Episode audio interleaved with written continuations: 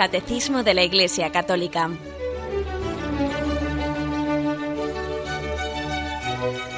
Un programa dirigido por Monseñor José Ignacio Munilla, Obispo de San Sebastián.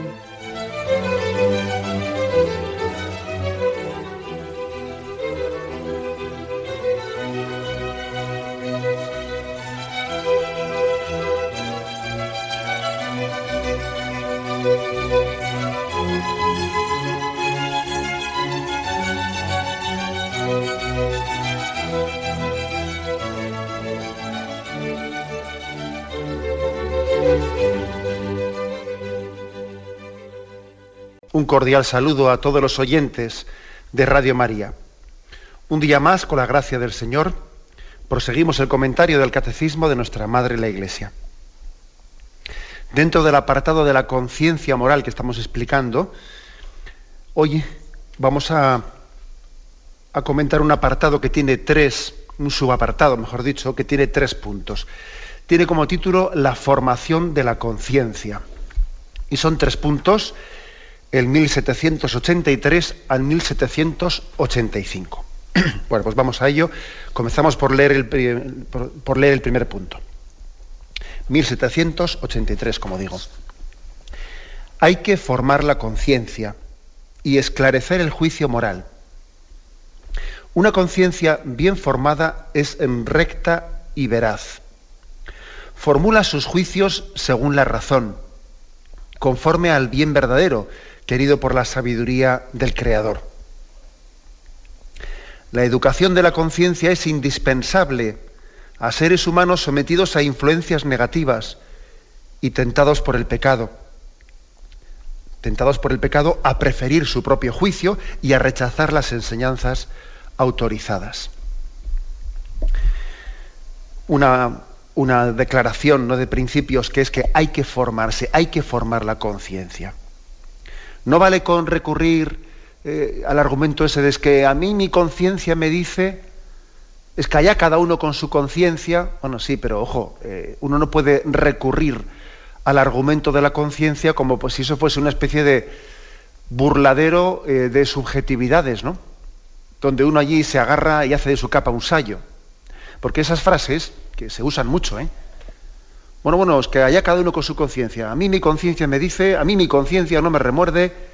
Bueno, pero vamos a ver, ¿no? También ese recurso tuyo a la conciencia para justificarse supone una conciencia bien formada.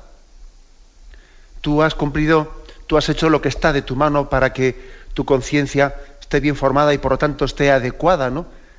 A esos mm, criterios de razón o más bien la conciencia tú casi la has hecho sinónimo, ¿eh? sinónimo de subjetividad, de conveniencia, etcétera, etcétera. ¿eh? Aquí se habla, por lo tanto, la importancia de la, la obligación que tenemos de formar nuestra conciencia. Ahora veremos un poco, dice, según, según razón, ¿eh? dice, mm, según razón, tiene que estar bien formada para ser recta y veraz, ¿no? Tiene que formular juicios según la razón. Que no es lo mismo la razón que la conveniencia, que no es lo mismo la razón que la apetencia, que no es lo mismo la razón que lo que diga la mayoría. No es lo mismo, ni la apetencia, ni la conveniencia, ni lo que diga la mayoría. La razón es otra cosa. ¿Eh?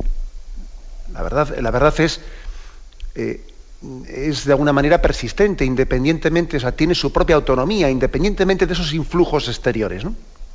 Dice conforme a la razón, según la razón. Según razón y conforme al bien querido por la sabiduría del Creador. O sea, que estamos nosotros, eh, uno puede decir, bueno, eso, eso puede ser, pero podría haber algún conflicto, ¿no?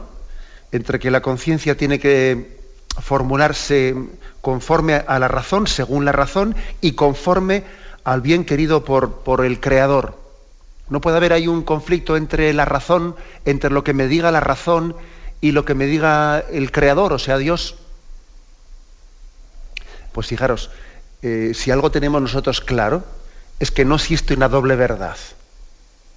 No puede existir una verdad revelada por Dios, contrapuesta contrapuesta a una verdad natural, de ley natural. No, porque es que es el mismo, el creador de la ley natural es el mismo que luego se reveló.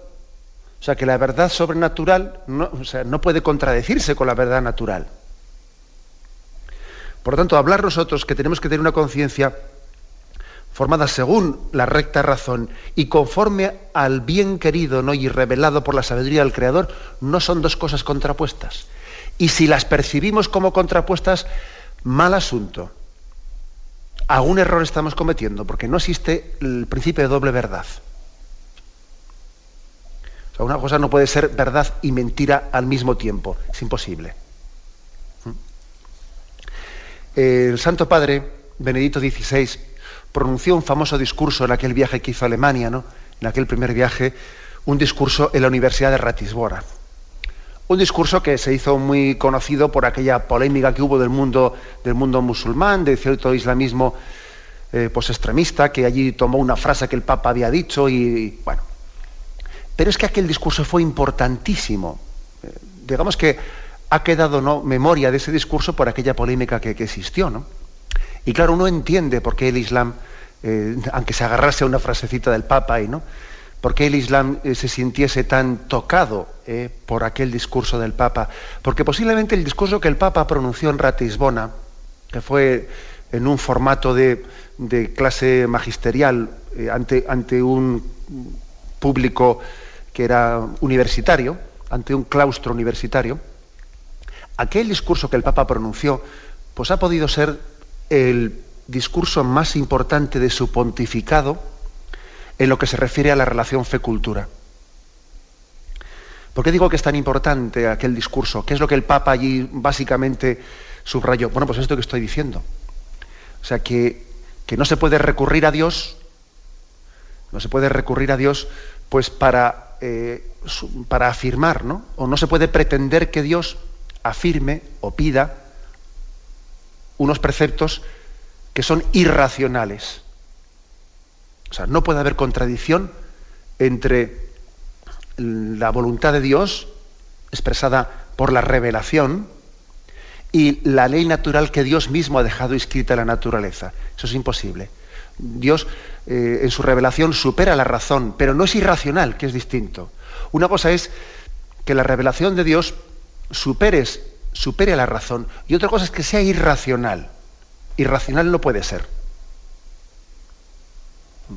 Lo que no puede ser es, por ejemplo, pues que Dios en su revelación, pues alguien le esté pidiendo pues que se ponga un, un, cinturón de cartuchos de dinamita en su cintura y que se meta en una plaza y que se haga estallar con todo el mundo en medio. No, eso Dios no lo puede pedir porque es irracional. Y lo que no puede ser es que Dios nos dé una razón y luego en su revelación divina diga cosas contradictorias. No, no puede ser. No hay una doble verdad. Lo que el Papa afirmó en aquel discurso de Ratisbona, y por eso pudo molestar tanto, ¿eh?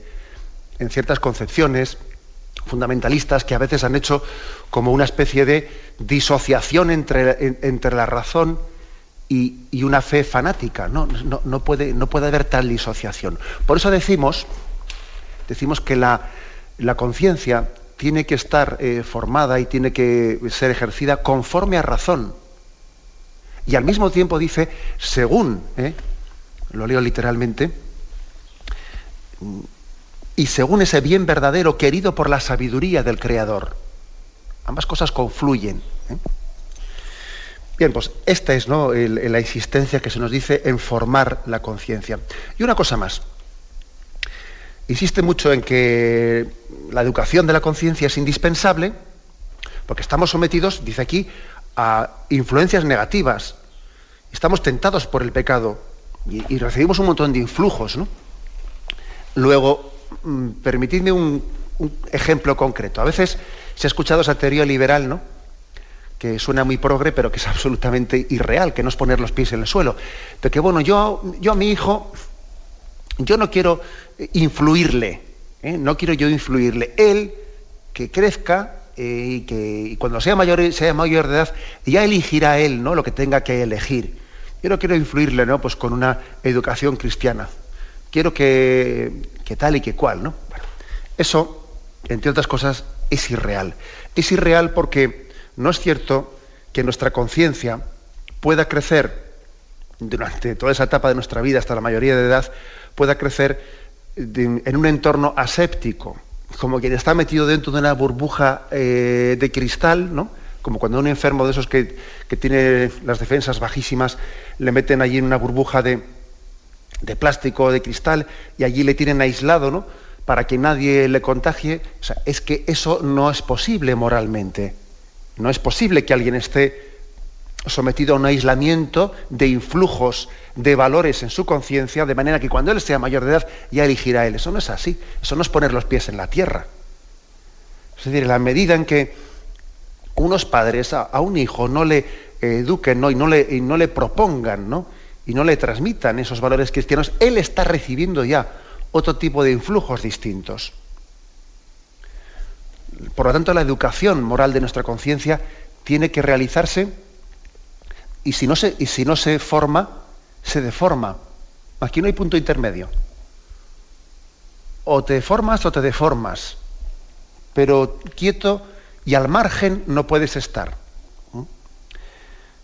¿Mm? Por esto, por esto que dice este punto que estamos comentando, que estamos sometidos a influencias negativas, tentados por el pecado, tentados a preferir un propio juicio, a rechazar las enseñanzas autorizadas. O sea, estamos, estamos con montones de influjos. Es que encendemos la televisión y ya estamos teniendo un influjo ya. O nos pensamos que es que ver la televisión y ver su programación es una cosa inocua. ¿Eh? Inocua, es decir, que no tiene ningún tipo de de reminiscencia, es inocuo, o más bien es inicuo, que es distinto. Claro que encender la televisión ¿eh? Eh, supone ya estar, hasta, hasta, la cosa más mínima, ¿no? Pongo el caso de la televisión, o depende de las amistades que tengas, la cuadrilla en la que te estés desenvolviendo, el colegio y el influjo que tiene. La conciencia está siendo formada o deformada continuamente. Hay una batalla moral hay una batalla moral que está teniendo lugar, ¿no? En el día a día, en el día a día y de la cual quizás nosotros puede ser que no seamos conscientes. La gran batalla es la formación, es la formación. Y de hecho hoy en día, pues mm, la mayoría de las personas que acaban rechazando el cristianismo, ¿no? O que, mm, o que se vayan declarando primero no practicantes, eh, luego, primero que creo en Dios y no creo, no creo en la iglesia, y al final el agnóstico, y luego no sé qué. La gran mayoría de esas personas no es que rechacen el cristianismo, no, no, es que no lo conocen. Están fatalmente formados. El problema de los que se alejan del cristianismo no suele ser un problema de no aceptación, de rechazo, mucho antes que eso es un problema de, no conocer en profundidad eso que están rechazando. O sea, están mal formados, tienen una malísima formación. Y juzgan el cristianismo no por lo que es, sino por la caricatura que se han hecho de él a través de una insuficiente formación y a través de un influjo negativo y un bombardeo por tierra, mar y aire que están recibiendo alrededor suyo, claro. La prueba es que cuando muchas personas ¿no? pues se acercan al Señor, se acercan a la iglesia, suelen manifestar sencillamente sorpresa, sorpresa de decir, yo no pensaba, no, no imaginaba. Yo, claro, es que es curioso, ¿no? Es la mala formación de nuestra conciencia eh, la que muchas veces origina muchos problemas. ¿no? Por eso la gran batalla es la formación. Y por eso la Iglesia no se empeña tanto y tiene, y, tiene lógicamente, se siente vocacionada y llamada por el Señor a ponerse al servicio de los padres, ¿no? a ponerse al servicio de los padres de esa manera subsidiaria, ¿no? sabiendo que son los padres los que tienen ese derecho y deber de formación de sus hijos y la Iglesia está llamada también a, mm, en cuanto a los hijos se refiere, ¿no? a ponerse al servicio de, esos padres en la educación moral de, de sus hijos, ¿no? en la educación de la conciencia de sus hijos. Bien, tenemos un momento de reflexión y continuamos enseguida.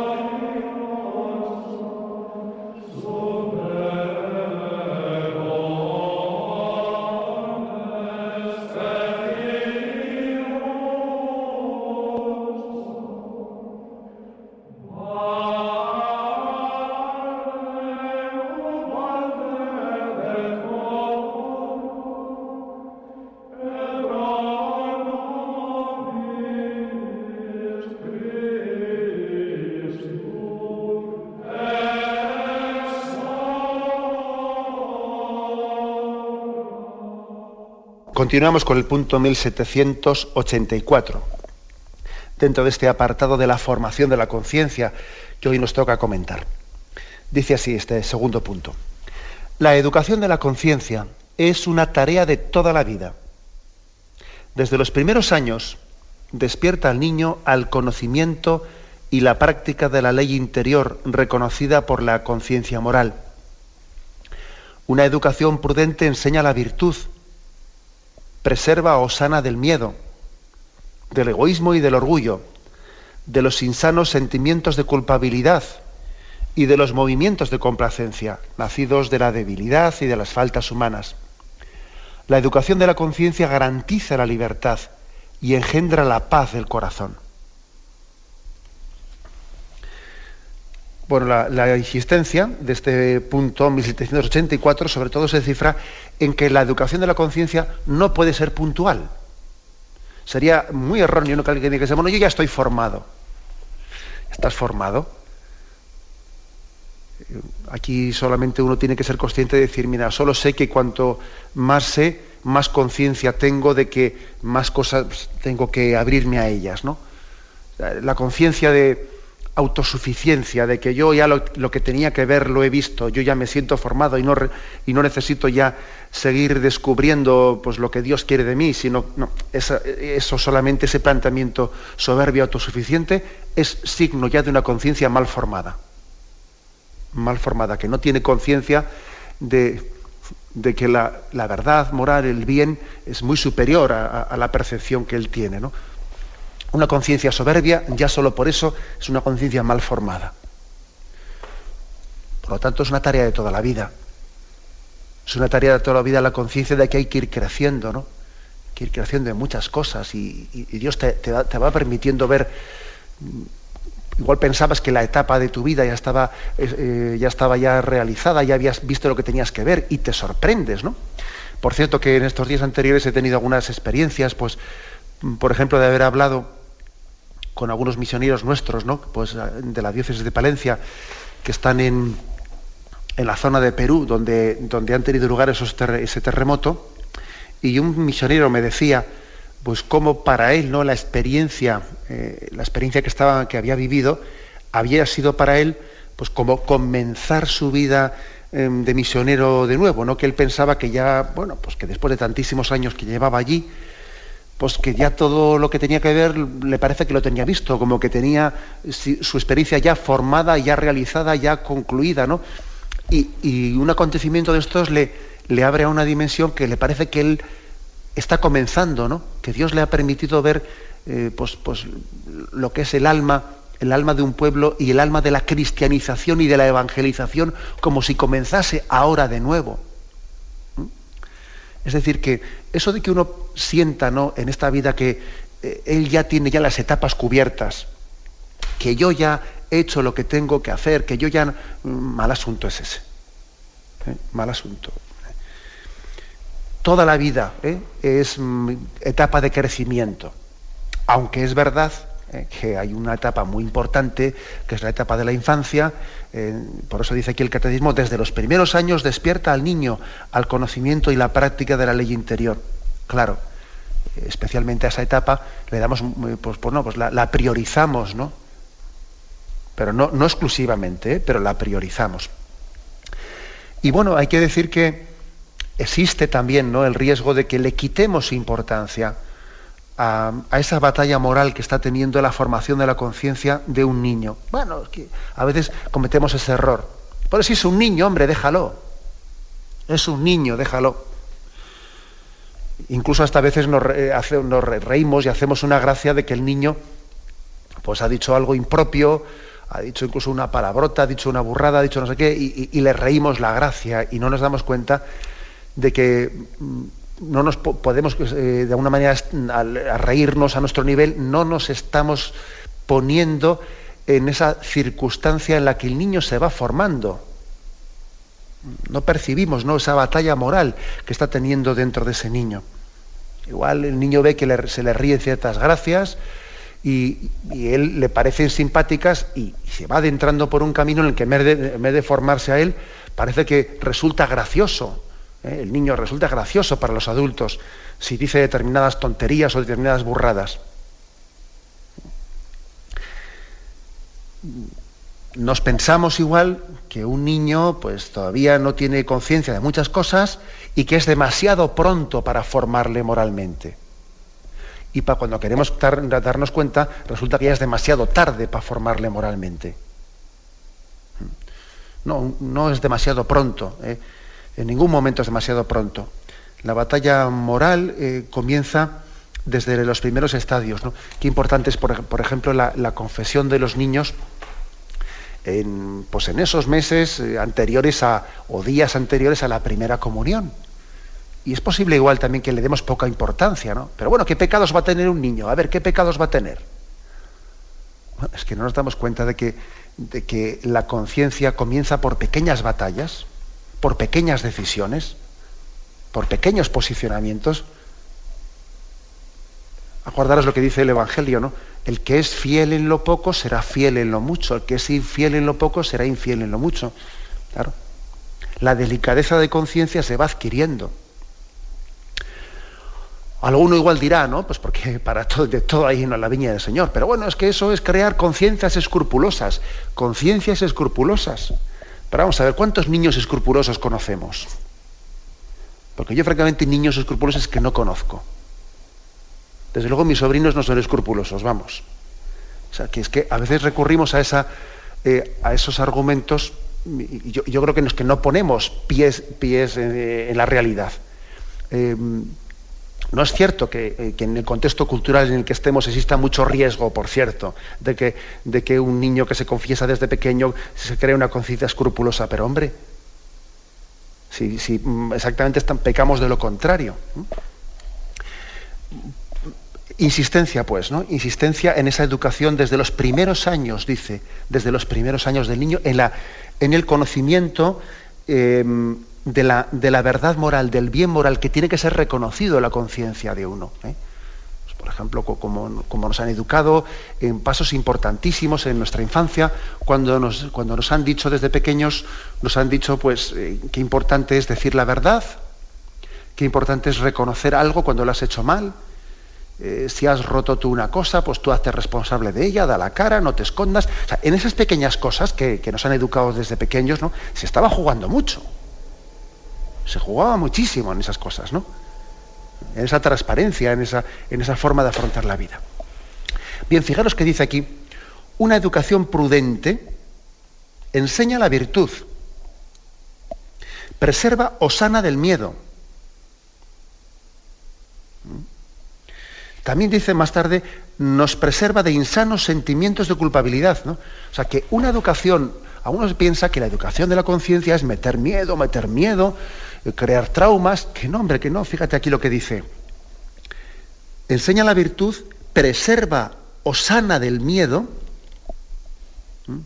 preserva de insanos sentimientos de culpabilidad, porque la, conciencia recta y bien formada no, no es una conciencia que, que, forma a un niño o a un adulto a base de meterle miedo, a base de meterle miedo, ¿no? No, no, sino que forma una conciencia bien formada es aquella que explica la bondad, los motivos y las razones de la bondad de un acto. Y porque algo también es contrario, ¿eh? porque algo te dignifica, es bueno para ti, o porque algo es contra. Por ejemplo, ¿eh? a un niño cuando le cuando le, le, educamos a que diga la verdad, a que sea transparente delante de sus padres, ¿eh? a que Mm, pues cuando sea sí, diga sí, cuando sea no, diga no. ¿Cómo le educamos? ¿Acaso le educamos diciendo, mira, es que si no eres sincero con papá y con mamá, eh, pues va a venir el, coco y te comerá? Pero hombre, vamos a ver, eh, pero ¿quién, ¿quién, le dice eso a un niño? ¿Acaso no le decimos a un niño, no le fundamentamos la virtud? Eh, no le decimos, mira, te conviene ser em, veraz, y sincero y transparente con tus padres porque ellos, ellos son los que más te quieren en esta vida. Y porque tú es importantísimo que tengas confianza con tus padres y que ellos confíen en ti. Porque la mentira lleva a la desconfianza. Y cuando alguien miente, pierde la confianza de las personas que más quieren en él, etcétera, etcétera, etcétera. ¿no? Es decir, a un niño se le motiva eh, eh, pues los actos para que se formen virtudes en él, ¿no? Sea que no formamos la conciencia eh, sencillamente basándonos en el, en, una especie de, mm, de que vamos en una noticia falsa exteriorista, ¿no? Mm, suscitando miedo. No, eso no es verdad. Eso es una caricatura que, se hace de la formación de la educación cristiana. Es una caricatura. ¿eh? La formación moral de conciencia enseña la virtud. Enseña la virtud, hombre, y también es cierto, hombre, también es verdad que nuestra educación moral cristiana habla de, del santo temor de Dios. Pero eso no es contrario a lo anterior, sino que es complementario. Vamos, cualquiera de nosotros también a veces para actuar en conciencia, vamos, lo digo por mí mismo, yo creo que todos podéis también eh, decir vuestra experiencia, pero también el santo temor de Dios a veces nos ha motivado para actuar conforme a virtud. ¿no? Por ejemplo, uno dice, en conciencia esto eh, lo tengo que hacer, aunque sé que me cuesta, lo tengo que hacer porque, porque es que mm, sé que ante Dios tengo una responsabilidad, tengo una responsabilidad y yo tengo que responder conforme a conciencia. Si no lo hiciese, sería cobarde y respondería ante Dios por mi cobardía. Y también ese, ese santo temor de Dios nos ayuda a actuar conforme a virtud.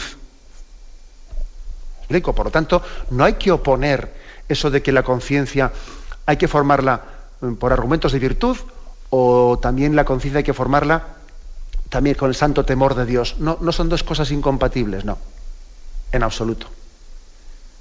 El santo temor de Dios no mete miedos.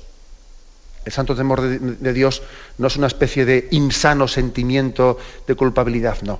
El santo temor de Dios es sencillamente también un recordatorio, es también una ayuda es también una ayuda de que tenemos que responder de nuestros actos delante de Dios y tenemos que vencer nuestros miedos y tenemos que vencer pues nuestros respetos humanos y actuar ante Dios, no ante los hombres, ¿no?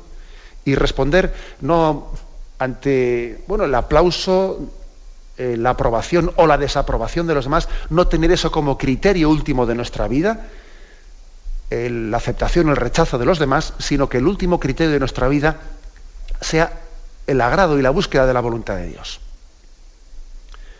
La conciencia, pues, ¿no? se va formando buscando la virtud, buscando el bien del hombre, el respeto de su propia dignidad. Y al mismo tiempo, pues eh, ese santo temor de Dios al cual me estoy refiriendo no hace sino caminar en la misma dirección que lo anterior, no en direcciones distintas.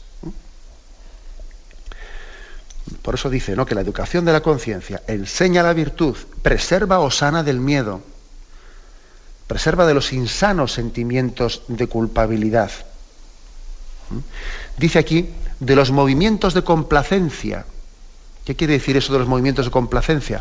Pues que a veces parece que nos estamos como ufanando, ufanando de, del, mal que hice. ¿eh? Del mal que hice. Uno, uno dice, bueno, anda, que tuve una etapa en mi vida en la que, bueno, pues pues menudas juergas me, me, estuve corriendo, ¿no? Y parece que uno se está como ufanando de, de, una etapa de su vida en la que él mismo, es como si el hijo pródigo, como si el hijo pródigo de la parábola volviese a casa y le estuviese contando a su hermano mayor, pues no sabe las juergas que me corrí, pero hombre, ¿cómo se va a estar uno ufanando de su propia desgracia? La conciencia tiene que saber de alguna manera, pues, saber de qué puede eh, enorgullecerse y de qué más bien pues debe de ser arrepentirse profundamente, ¿no? O sea, de alguna manera sanarse de los falsos movimientos de, complacencia. Educarnos en qué nos debe de complacer y qué nos debe, por el contrario, ¿no? qué nos debe de producir pues, una, una repulsión. Termina diciendo, ¿no? Una frase impresionante este punto. La educación de la conciencia garantiza la libertad y engendra la paz del corazón. Lo de la paz, ¿eh? pues yo creo que lo entendemos claramente, ¿no? Por aquello que dice que no hay mejor almohada que la conciencia. No hay mejor almohada que la conciencia. No, no, hay, no hay otra forma de vivir la paz, la paz interior, que una conciencia que recta, que ha buscado la verdad. Y luego mira, luego tendrás problemas, tendrás incomprensiones, eh, etcétera, etcétera, pero que salga el sol por antequera, como se dice, ¿no? Porque tú has hecho en conciencia lo que tenías que hacer. Solamente así se puede vivir en paz. La paz que el Señor nos, nos ofrece, mi paz os dejo, mi paz os doy, pero no os la doy como la da el mundo. Porque el mundo a veces entiende por paz ausencia de problemas. Y la paz de Cristo no es ausencia de problemas, sino que es paz en medio de los problemas. Paz porque en conciencia sabes que estás haciendo lo que crees que tienes que hacer y lo que el Señor te está pidiendo, ¿no? La educación de la conciencia engendra paz y también dice garantiza la libertad. Porque es que en la medida en que no actúes en conciencia, estás actuando bajo influjos que te están esclavizando. Eso también en, programas anteriores hemos tenido ocasión de decirlo, ¿no? O sea, el que no actúa en conciencia está actuando por miedos, por mimetismo, copiando a los que están alrededor suyo, ¿no? Por seguidismo, por seguidismo, por pereza, eh, por conveniencias egoístas. Es decir, el que no actúa en conciencia no está siendo libre, no está siendo libre, está actuando bajo un montón de condicionamientos que le impiden ser el mismo. Por eso dice, la educación de la conciencia garantiza la libertad y engendra la paz del corazón. Tenemos un momento de reflexión y continuamos enseguida.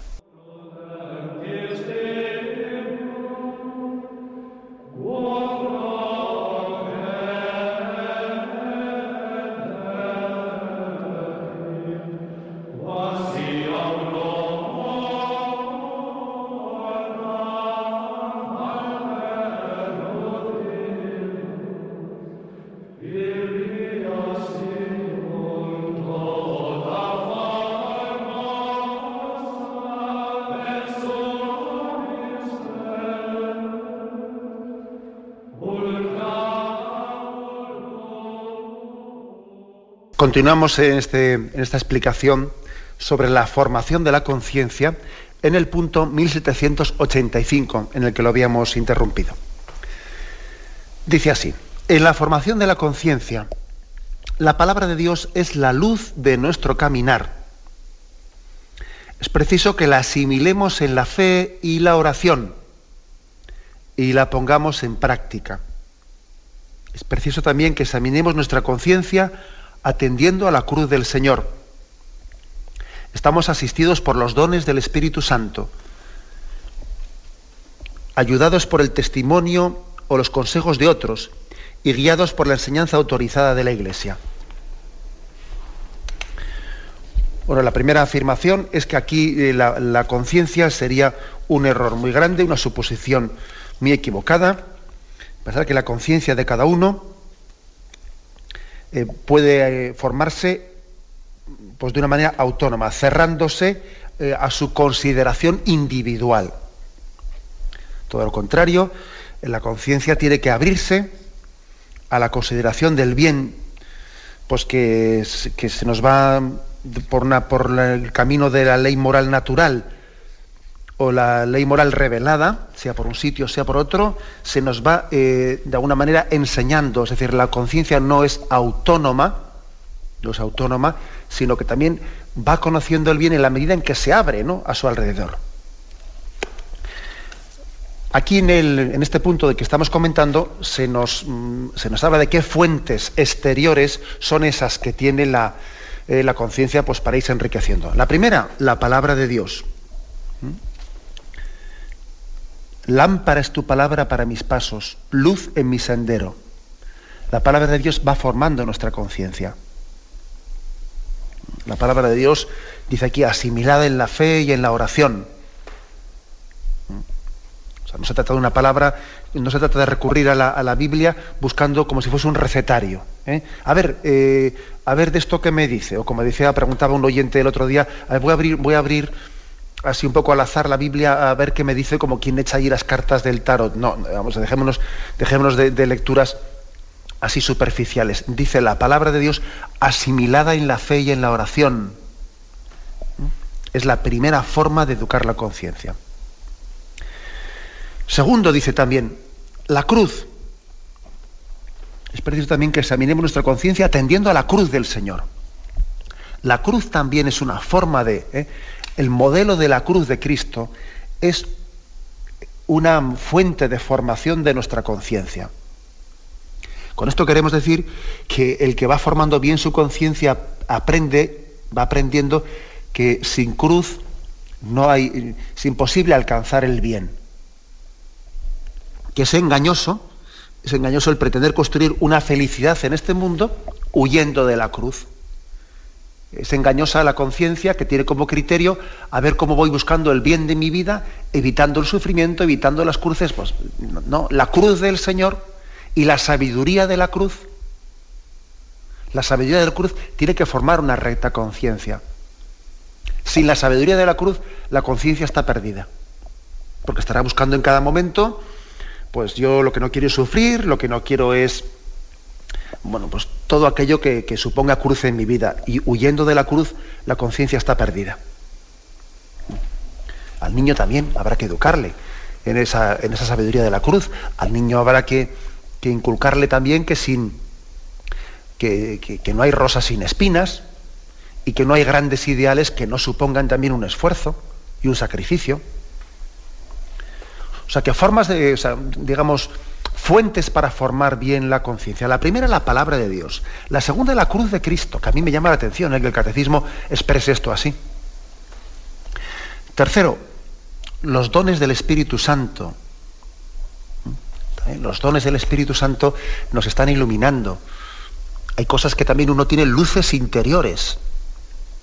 Mira, y, y a veces te están explicando, explicando, explicando desde fuera y tú, cabezón, cabezón, que no, que no, que no lo aceptas, que no lo aceptas, y luego, sin embargo, el Espíritu Santo a veces nos da unos dones para ver con claridad ciertas cosas y es una luz interior la que te permite verlas, ¿no? Que igual tú estabas muy, o sea, que tenías una dificultad muy grande de, recibir ese, esa enseñanza desde fuera y la luz del Espíritu Santo te, la, te la ha hecho ver con claridad, ¿no? Y dice el siguiente, los testimonios y consejos de otras personas. Claro, también así se forma la, conciencia. No pensemos que aquí eh, la conciencia es una especie de isla. Nosotros no somos una especie de náufragos en una isla, no, no. Uno forma su conciencia con todos los consejos y testimonios buenos que ve a su alrededor. Y los buenos testimonios, los buenos consejos, acaban siendo como pequeños espejos en los que uno ve, ve también la, voluntad de Dios. Uno conoce la ley natural, uno conoce la voluntad revelada de Dios en los espejos que le, que le, le rodean. Por eso la Iglesia tiene tanta, eh, vamos, eh, de alguna manera promueve tanto la, la, vida, las canonizaciones y el conocimiento de la vida de los santos, para proponerlos como ejemplo en la formación de nuestra conciencia La Sagrada Escritura dice también, todo lo bueno y todo lo recto que veas, ¿no? Hazlo tuyo. Ábrete a todo lo bueno y recto, porque en ello, en todos esos buenos ejemplos que te rodean, Dios también te está hablando. Dios te está hablando. Eh, en eso que tus padres, que un amigo, alguien que está cerca tuyo te, ha dicho, te ha dicho, o sencillamente has visto en él. Dios te está hablando ahí. A veces nos quejamos, ¿no? Y Dios, ¿por qué se calla? Pero si te está hablando si te está hablando y tú sencillamente le buscas en otro lugar. Y por último, dice también, guiados por la enseñanza autorizada de la Iglesia, por el magisterio de la Iglesia, que también el magisterio de la Iglesia, lógicamente, tiene como finalidad la formación de nuestra conciencia. Y el magisterio va iluminando aspectos diversos, pues, mm, para nuestra formación, aspectos morales, aspectos en la formación del, eh, del credo, de nuestra fe. O sea, es decir, aquí en concreto se han puesto cinco fuentes, cinco fuentes de formación de nuestra conciencia. La palabra de Dios, la cruz de Cristo, los dones del Espíritu Santo, que sería una especie como de, formación directa, o sea, de unos dones directos para formarnos, ¿no? El testimonio y los consejos de lo que nos rodean y el magisterio de la Iglesia. Así se forma una conciencia. Y sin esto, eh, sin esto no cabe, no cabe recurrir a que a mí mi conciencia me dice es que allá cada uno con su conciencia, eh, pues no, que es un poco el punto de partida ¿no? que hemos hecho en la explicación de hoy. Tenemos una obligación ante Dios ¿no? de formar nuestra conciencia y de, y de abrirnos a la luz. ¿Mm? Qué hermoso, ¿no? Si al final de nuestra vida no pudiésemos decir, como el cardenal Newman y como otros vosotros seguidores del Señor, no, nunca he pecado contra la luz. Es decir, he estado abierto a, tantas cosas que Dios ha querido eh, irme descubriendo en mi conciencia. El hombre maduro, el hombre libre, el hombre en paz, es aquel que podría decir, yo no he pecado contra la, luz. He estado abierto ¿no? en cada momento a ir percibiendo, a ir valorando, a ir aceptando, a ir aplicando ¿no? pues, eh, todo aquello que he ido descubriendo en mi conciencia como bueno y como, como verdadero. ¿eh? Estar abiertos a, en, en, ese crecimiento progresivo de nuestra, de nuestra conciencia. Bien, pues hasta aquí hemos llegado en la explicación de estos tres puntos, 1783, 1784 y 1785, que tienen este subapartado, la formación de la conciencia. Me despido con la bendición de Dios Todopoderoso. Padre, Hijo y Espíritu Santo, descienda sobre vosotros. Alabado sea Jesucristo.